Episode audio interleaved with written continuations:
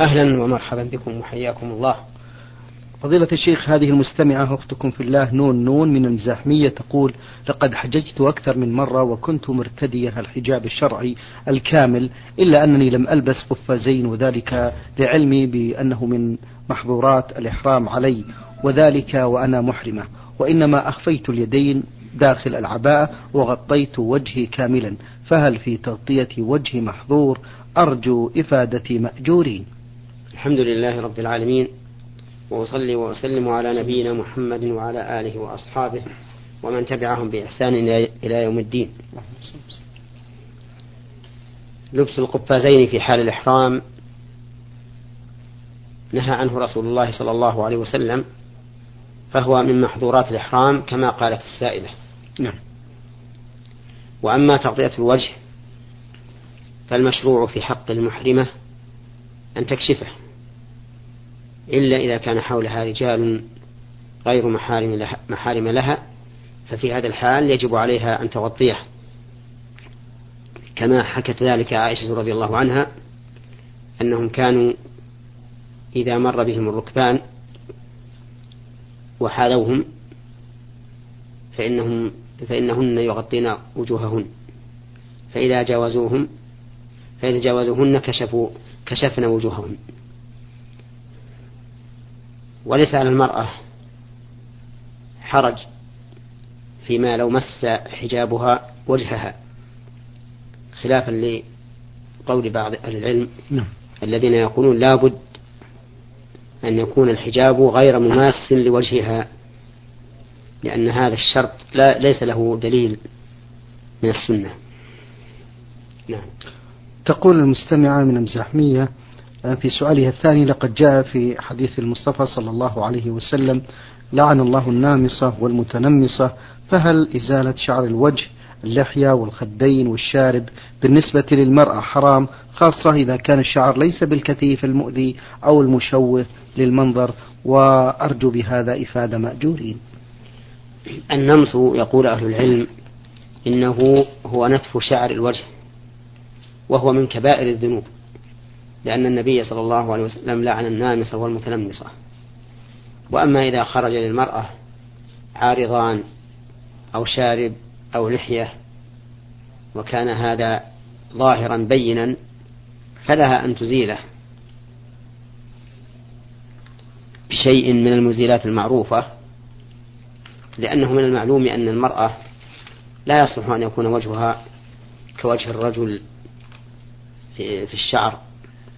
فإن ذلك يشوهها من وجه وإذا كانت ذات زوج ينفر زوجها عنها. نعم. بارك الله فيكم. هذا المستمع للبرنامج الذي أرسل بهذه الرسالة الطويلة المستمع رمز لاسمه بعين راء ألف من الدمام يقول في هذه الرسالة بأنه شاب يبلغ من العمر السابعة والعشرين نشأ في أسرة متمسكة بدينها ونشأ سليم العقل والبدن يحمد الله على ذلك. ولكن يقول يجب الإيمان بالقضاء والقدر حيث أنني أصبت بمرض نفسي ولا يوجد لهذا المرض أسباب إلا في حالة واحدة وهي أنني كنت أرهق نفسي في أيام الامتحانات وأنا بالمرحلة الثانوية حيث كنت أسهر الليل ولا أنام إلا قسط قليل من الليل وبعد نهاية الامتحانات فوجئت برسوبي في مادة الرياضيات وأخيرا ضغطت على نفسي أيام العطلة الصيفية في الدراسة وأتممت الامتحان في الدور الثاني والحمد لله وتم النجاح. وبعد ذلك بفترة بسيطة جدا أصبت بمرض في نفسي مثل الأرق. أحاول في الليل أن أقاوم هذا المرض فلم أفلح ولكن بدون جدوى. يقول أحس بضيق وهلوسة بعد ذلك رجعت الكثير من العيادات النفسية والكثير من الأطباء شخصوا هذا المرض بأنه وسواس قهري والبعض منهم قال لي بأن هذا المرض ناتج عن مرض وراثي وأنا الآن لازلت غير مقتنع بكلام الأطباء لأنهم لم يتوصلوا إلى نتيجة. السؤال بماذا تنصحونني أثابكم الله يا فضيلة الشيخ؟ ثانيا أحيانا يحصل لي عدم التركيز وأنا في الصلاة. ثالثا في بعض الأحيان يصدر مني كلام خارج عن إرادتي مثل سب أو شك هل يكتب علي شيء في ذلك؟ أرجو النصح والتوجيه مأجورين. إن هذه الحال التي قصها هذا السائل قد تعرض لكثير من الشباب بسبب الإرهاق الفكري أو البدني والدواء لذلك. أن يعطي الإنسان نفسه من الراحة ما تستريح به وأن يكثر من ذكر الله وقراءة القرآن وأن يستعيذ بالله من الشيطان الرجيم دائما وأن يلزم الاستغفار لأن الاستغفار من أسباب حصول الخير واندفاع الشر وأن يحرص على مصاحبة الأخيار من بني جنسه فإن الجليس الصالح كحامل المسك إما أن يحذيك وإما أن يبيعك وإما أن تجد منه رائحة طيبة. وليعرض عن تذكر هذه الحال لأن تذكر الشيء ينتقل به الذاكر أو المتذكر من الخيال إلى الحقيقة. فإذا أعرض عنه وتناساه فإنه بإذن الله يزول عنه. وأما مسألة الصلاة فإنه ينبغي له إذا أحس بما يشغله عن صلاته من الهواجس أن يدخل عن يساره ثلاث مرات مستعيذا بالله من الشيطان الرجيم. ثم بعد ذلك يزول بإذن الله. أما الشك فلا يكتب على الإنسان إثم. ما دام لم يقتنع به ولم يمل إليه ولم يقرره في نفسه. بل هذا الشك يكون من الشيطان يلقيه في قلب الإنسان الموقن لعله يزول إيقانه وينتقل من اليقين إلى الشك. ولهذا ينبغي إذا أحسست به بل يجب إذا أحسست به أن تستعيذ بالله من الشيطان الرجيم. وأن تنتهي عنه وتعرض عنه. وأما السب والشتم فإن الإنسان يؤاخذ به لأن الذي ينبغي للإنسان إذا غضب أن يستعيذ بالله من الشيطان الرجيم وأن لا يستأسر بغضبه فإن الغضب جمرة يلقيها الشيطان في قلب الإنسان حتى تنتفخ أوداجه ويحمر وجهه ويقول ما لا ينبغي. فإذا أحس بذلك فليستعذ بالله من الشيطان الرجيم. وإن كان قائما فليقعد وإن كان قاعدا فليضطجع. وليتوضأ أيضا فإن ذلك كله مما يزيل الغضب عنه. وأما استئصال الإنسان للغضب وكونه ينخدع له فإن هذا خلاف الحزم. وقد سأل النبي صلى الله عليه وسلم رجل فقال أوصني قال لا تغضب. فردد مرارا قال لا تغضب. نعم. بارك الله فيكم. المستمع عبد الناصف توفيق مصري يعمل بالمملكة يقول توفي والدي وترك أربعة من الأولاد الذكور وثلاث بنات وتقدمت الوالدة بطلب إلى الإصلاح الزراعي واستلمت قطعة أرض زراعية مقابل إيجار سنوي ولم تستطع سداد الإيجار وأيضا لم تستطع زراعة الأرض لأنها مستجدة ولم يكن لدينا القدرة على زراعتها. ونفيدكم علما بأن البنات متزوجات قبل استلام الأرض ونحن في ذلك الوقت صغار السن وتنازلت الوالدة عن الأرض للإصلاح وبعد مرور ثمان سنوات جمعنا مبلغا من المال وسددنا الإيجار وجميع الديون التي تخص الأرض واستلمنا الأرض مرة أخرى. علما بأنه عند سداد الديون أخذنا مبلغا من المال من البنات بقصد السلفة وبعد فترة رجعنا المبلغ إلى البنات وأيضا يوجد أخ لنا أكبر منا من الأم لكن من رجل آخر والأرض ما زالت باسم الوالدة نرجو منكم الإفادة. هل الأخوات البنات لهم استحقاق في الأرض أم لا؟ أفيدونا أفادكم الله. نحن من عادتنا وطريقنا أن المسائل التي فيها خصومة لا نتكلم فيها لأن الكلام المبني على قول الخصم الواحد. قد يعتريه نقص وخلل. إذ قد يكون عند خصمه ما يدفع به قوله. وعلى هذا فنرجو من الأخ المعذرة. ونحيله إذا شاء إلى المحكمة. هناك ولعل الله أن ييسرها للعمل بشريعة الله. بارك الله فيكم. هذا المستمع أحمد الرفاعي له سؤال يقول فيه بالنسبة للشعوذة والدجل آه، توجدان رغم ثقافة المواطنين بكثرة وما زال الناس يرزحون تحت وطأتها والإيمان بها عند ضعاف العقول. هل من نصيحة وتوجيه حول هذا السؤال؟ نعم. النصيحة هو أن نلتزم بما دلت عليه السنة النبوية التي صدرت عن أنصح الخلق للخلق وأعلم الخلق بما ينفع الخلق. محمد صلى الله عليه وسلم. وقد نهى النبي صلى الله عليه وسلم عن الكهانة وحذر من إتيان الكهان. وقال من أتى عرافا فسأله لم تقبل له صلاة أربعين يوما. ومن أتى كاهنا فصدقه فقد كفر بما أنزل على محمد صلى الله عليه وسلم ونهى عن الطيرة وهي التشاؤم بمرئي أو مسموع أو زمان أو مكان نهى عن السحر. وقال ليس منا من تكهن أو تكهن له أو سحر أو سحر له. كل هذا من أجل أن يمشي الناس أو أن يسير من أجل أن يسير الناس في حياتهم على حياة الجد وعدم التعلق بالمخلوقين وأن يكلوا أمرهم إلى الله عز وجل وأن يكون تعلقهم به وحده حتى يكونوا في سيرهم راشدين مرشدين.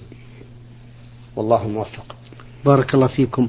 نعود إلى سؤال آه، للمستمع مصطفى عمر ليبيا استعرضنا سؤالا له قبل هذه الحلقة. يقول فضيلة الشيخ ما حكم الإسلام في نظركم؟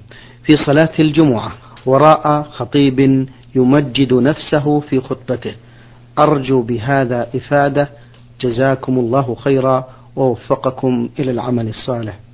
لا شك أن هذا الخطيب إذا صح ما نسبت إليه من أنه يمجد نفسه في خطبة الجمعة لا شك أنه أخطأ الطريق. والخطيب الذي يكون ناصحا لله ولكتابه ولرسوله ولأئمة المسلمين وعامتهم هو الذي يركز مواضيع خطبته على ما ينفع الناس في أمورهم في أمور دينهم ودنياهم.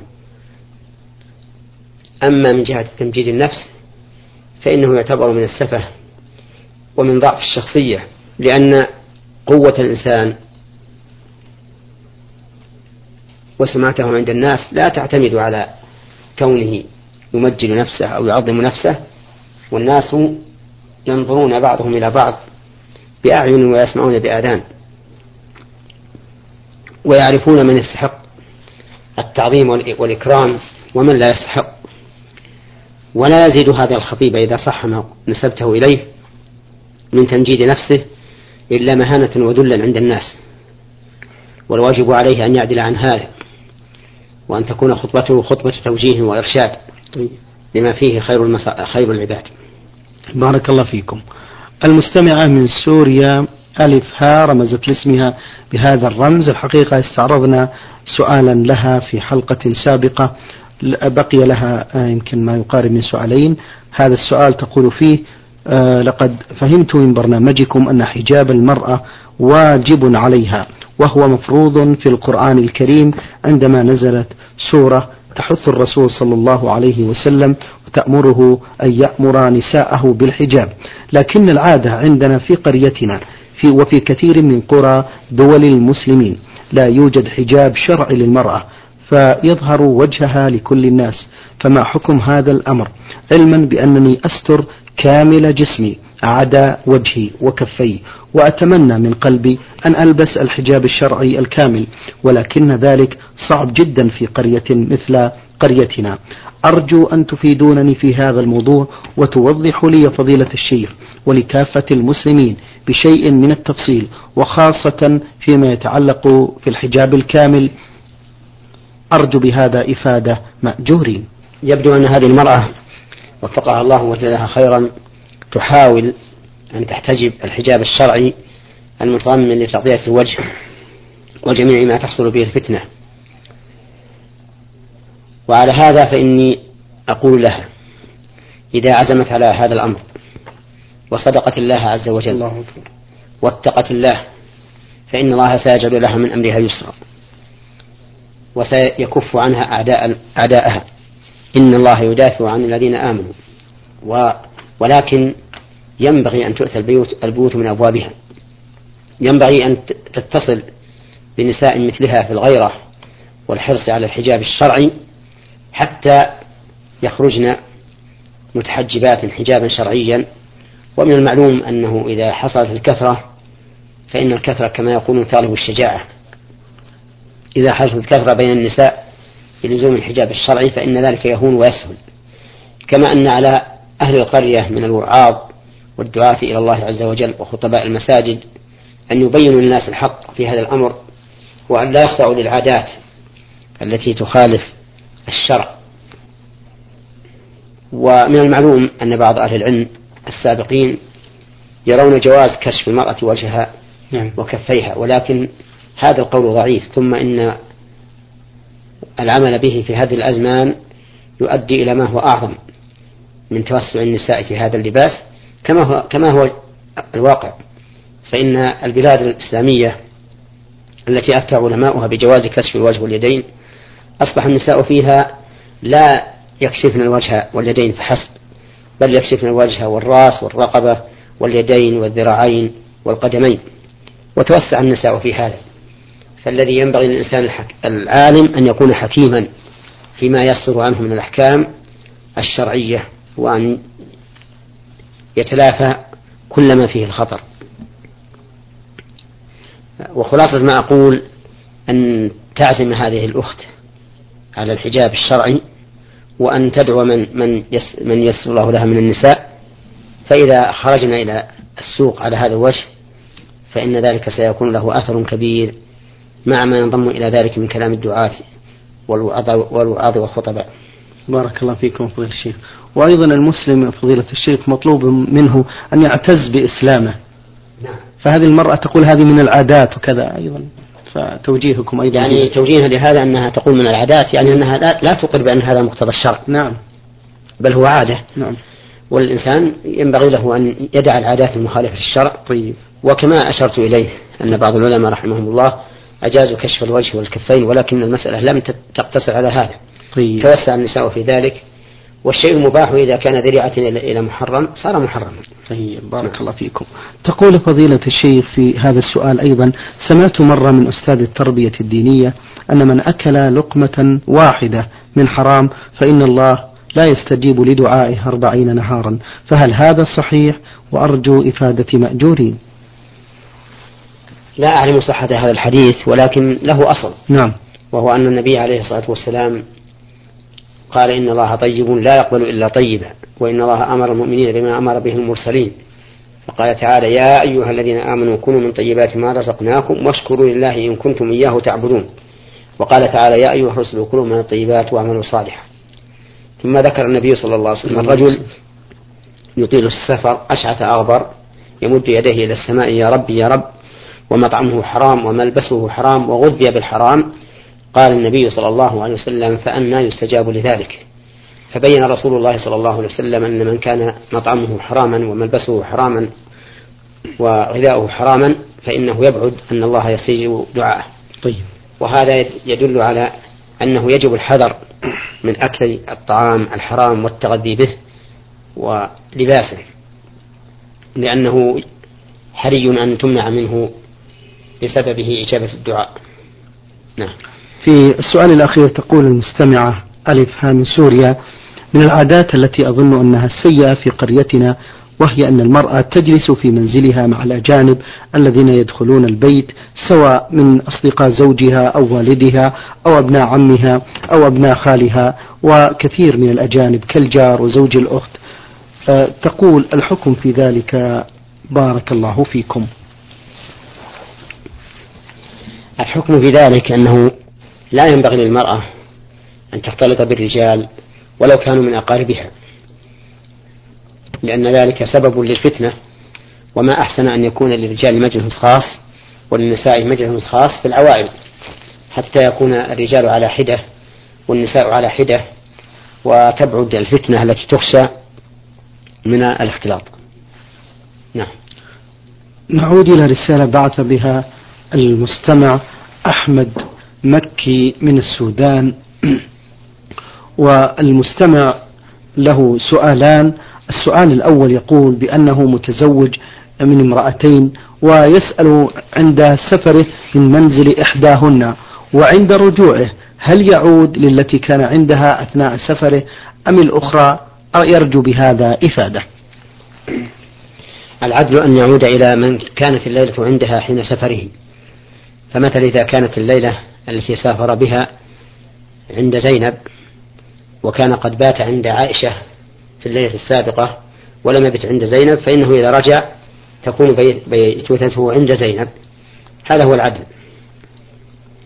وقد حذر النبي عليه الصلاة والسلام من الجور في معاملة الزوجات فقال من كان له زوجتان فمال إحدى إلى إحداهما جاء يوم القيامة وشقه مائل بل منع الله تعالى من التعدد إذا خاف الإنسان الجور فقال عز وجل فإن خفتم أن لا تعدلوا فواحدة أو ما ملكت أيمانكم ذلك أدنى ألا تعودوا. يقول, نعم. يقول كيف يتحقق العدل بين الزوجات؟ يتحقق العدل بين الزوجات بأن لا تعامل إحداهن معاملة تختلف عن الأخرى فيما أنت تملكه وتستطيعه. فلا تعطي مثلا هذه عشرة والأخرى عشرين. أو هذه ثوبا جميلا والأخرى ثوبا وسطا أو تعطي هذه حليا والأخرى لا تعطيها أو تلين الجانب إلى هذه والأخرى لا تلينه لها. فكل شيء تستطيع أن تقوم به. من العدل فإن ميلك إلى إحداهن يعتبر جورا وظلما وتعتبر معرضا نفسك للعقوبة التي ذكرها رسول الله صلى الله عليه وسلم. أما ما لا يدخل تحت وسعك من محبة القلب والميل القلبي وما ينتج عن ذلك من معاشرة آه، حال الجماع ونحوه فهذا أمر ليس بوسعك وقد قال الله تعالى لا يكلف الله نفسا إلا وسعها. بارك الله فيكم. الأخت المسلمة آه، رمزت لاسمها بعين عين من الأردن تقول في هذا السؤال هل يكتب الله عز وجل طريقة الموت على الإنسان؟ أي كيف يموت بمرض أم بحادث؟ أرجو بهذا إفادة. نعم. يكتب الله ذلك كله. وما من شيء في السماوات ولا في الأرض إلا وهو مكتوب عند الله. قال الله تعالى وعنده مفاتح الغيب لا يعلمها إلا هو ويعلم ما في البر والبحر وما تسقط من ورقة إلا يعلمها ولا حبة في ظلمات الأرض ولا رطب ولا يابس إلا في كتاب مبين. وكل شيء فإنه مكتوب عند الله عز وجل. حتى الشوكة تصيب الإنسان هي مكتوبة عند الله. نعم. هذا سوداني. نختم هذه الحلقة بسؤال السوداني يقول فيه آه، أنا مستمع للبرنامج وأسأل عن الآتي ما الحكم في أخذ في من أخذ من لحيته بما يسمى التزيين وقص شيئا منها؟ أفيدونا. جزاكم الله خيرا. تزيين اللحية إنما يكون باتباع ما أرشد إليه النبي عليه الصلاة والسلام في قوله خالف المجوس وفر اللحى وحف الشوارب. ولا ثوب للإنسان ولا حلية للإنسان أحسن من ثوب وحلية التقوى. قال الله تعالى ولباس التقوى ذلك خير. والإنسان إذا اتقى الله عز وجل كساه الله تعالى جمالا يظهر على وجهه. وعلى أخلاقه حتى يكون خيرا له خيرا مما فاته مما يكون فيه معصية لرسول لرسول الله صلى الله عليه وسلم. نعم. شكر الله لكم من فضيلة الشيخ.